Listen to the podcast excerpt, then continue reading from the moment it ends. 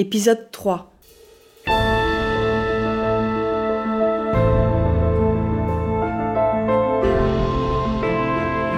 Un taureau dans l'arène. Du 26 au 28 mai 1940.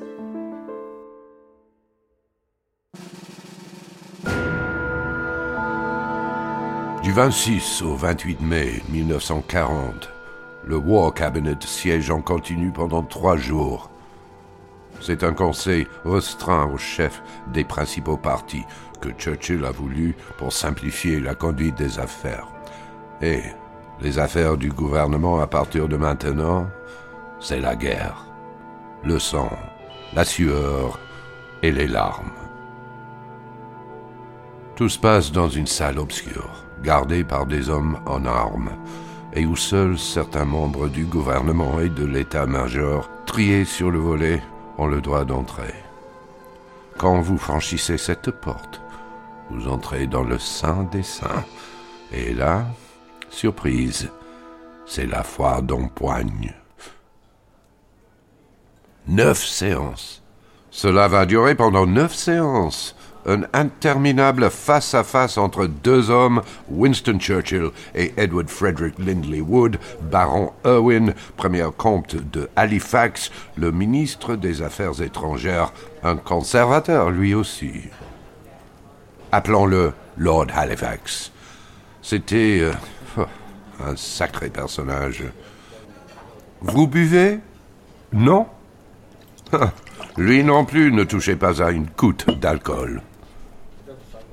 Autour de la table, il y a aussi Neville Chamberlain, qui est resté à la tête des conservateurs après sa démission.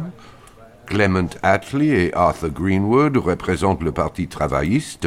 Puis, au mépris du protocole, Churchill a aussi fait venir Archibald Sinclair, chef du Parti libéral, son second dans les tranchées en France en 1916, devenu depuis son ami intime et son secrétaire d'État à l'aviation.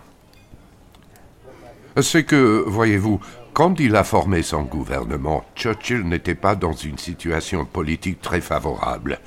Il était l'homme du compromis, celui que les libéraux et les travaillistes acceptent, mais les conservateurs ne l'apprécient pas, mais alors pas du tout. Il doit donc conserver leur ténor au gouvernement, et il sait que s'il perd leur soutien, son mandat se terminera aussitôt.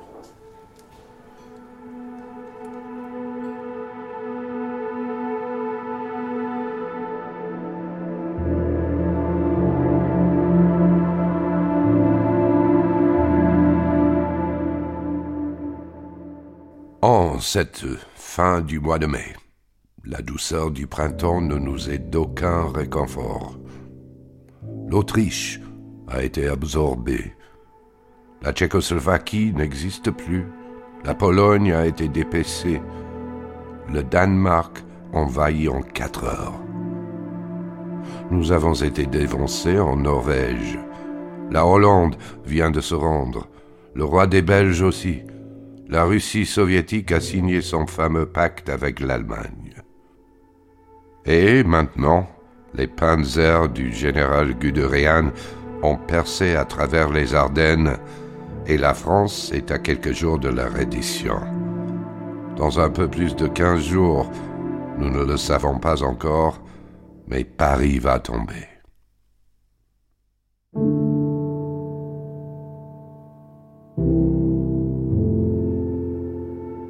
En somme, la Grande-Bretagne est seule, absolument seule. Et nous avons tous, autour de la table, parmi nos amis et dans nos familles, connu des hommes qui ne sont pas revenus de la précédente guerre. Pouvons-nous continuer le combat seuls? Les sacrifices que nous allons demander à nos hommes a-t-il un sens? C'est la question que tout le monde se pose.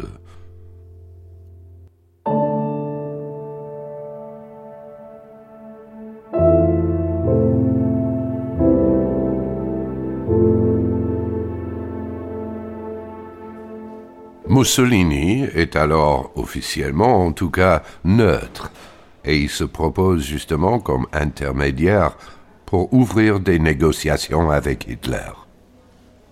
On vous a dit que Churchill avait vraiment hésité Ce que je peux vous dire, c'est que tout son être se révulsait à l'idée de parlementer. Il savait qu'il n'avait pas été choisi pour ça. En face de lui, Lord Halifax rappelle que l'essentiel des forces britanniques est en France et les rapports qui proviennent du continent sont tous plus sombres les uns que les autres. Le corps expéditionnaire est en train d'être encerclé et repoussé vers la côte. S'il venait à être décimé, la Grande-Bretagne aurait perdu l'essentiel de son armée, la quasi-totalité même. Et Halifax semble croire que Hitler se montrera peut-être raisonnable, qu'il faudra seulement rendre les colonies allemandes prises en 1918 et lui laisser le champ libre sur le continent. Churchill est vraiment hors de lui. Il estime au minimum qu'il ne faut pas initier de pourparlers pour ne pas paraître en position de faiblesse. Il est certain surtout que Hitler demandera le désarmement de la flotte et que la suprématie sur les mers est nécessaire à la survie de l'Empire. Un conciliateur, me dit-il entre deux séances, c'est quelqu'un qui nourrit un crocodile en espérant qu'il sera le dernier à être mangé. Il a compris, bien avant tout le monde, que Hitler ne tient jamais ses engagements. Au bout du deuxième jour, Halifax menace de quitter le gouvernement. Le silence se fait autour de la table. Les deux hommes se jaugent. Ils se connaissent depuis longtemps. Ils ont fait partie du même gouvernement après la Première Guerre et se sont opposés sur les questions coloniales. Les deux hommes sont aussi très différents. Halifax est un aristocrate tout en retenue et un proche du roi. Ses colères sont froides. Certains l'ont peut-être vu rire. Moi, jamais. C'est en toute chose l'exact opposé de Churchill l'aventurier. Churchill est petit et rablé. Halifax fait un mètre quatre-vingt-seize. Il est né avec une main gauche atrophiée qu'il dissimule sous un gant noir. C'est un ancien d'Eton et d'Oxford, un brillant élève, là où Churchill n'est pas allé à l'université et n'est parvenu à entrer à l'académie militaire qu'à sa troisième tentative. Bref, un gouffre les sépare. Pendant ces trois jours, les deux hommes se rendent coup pour coup, et c'est terrible à voir, mais aucun des deux ne peut remporter ce bras de fer.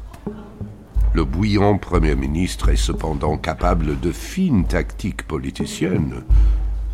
Il ajourne le comité et convoque une réunion impromptue du cabinet élargi. À l'Esbrouf, il sert à tous ses ministres un discours magistral qui achève de les convaincre que la guerre est la seule option. Halifax a à peine le temps de se retourner. Le voilà isolé, et l'idée de pourparler est morte et enterrée. En attendant, il y a urgence. L'armée britannique, toujours coincée sur le continent autour de Dunkerque, est sur le point d'être anéantie. À suivre.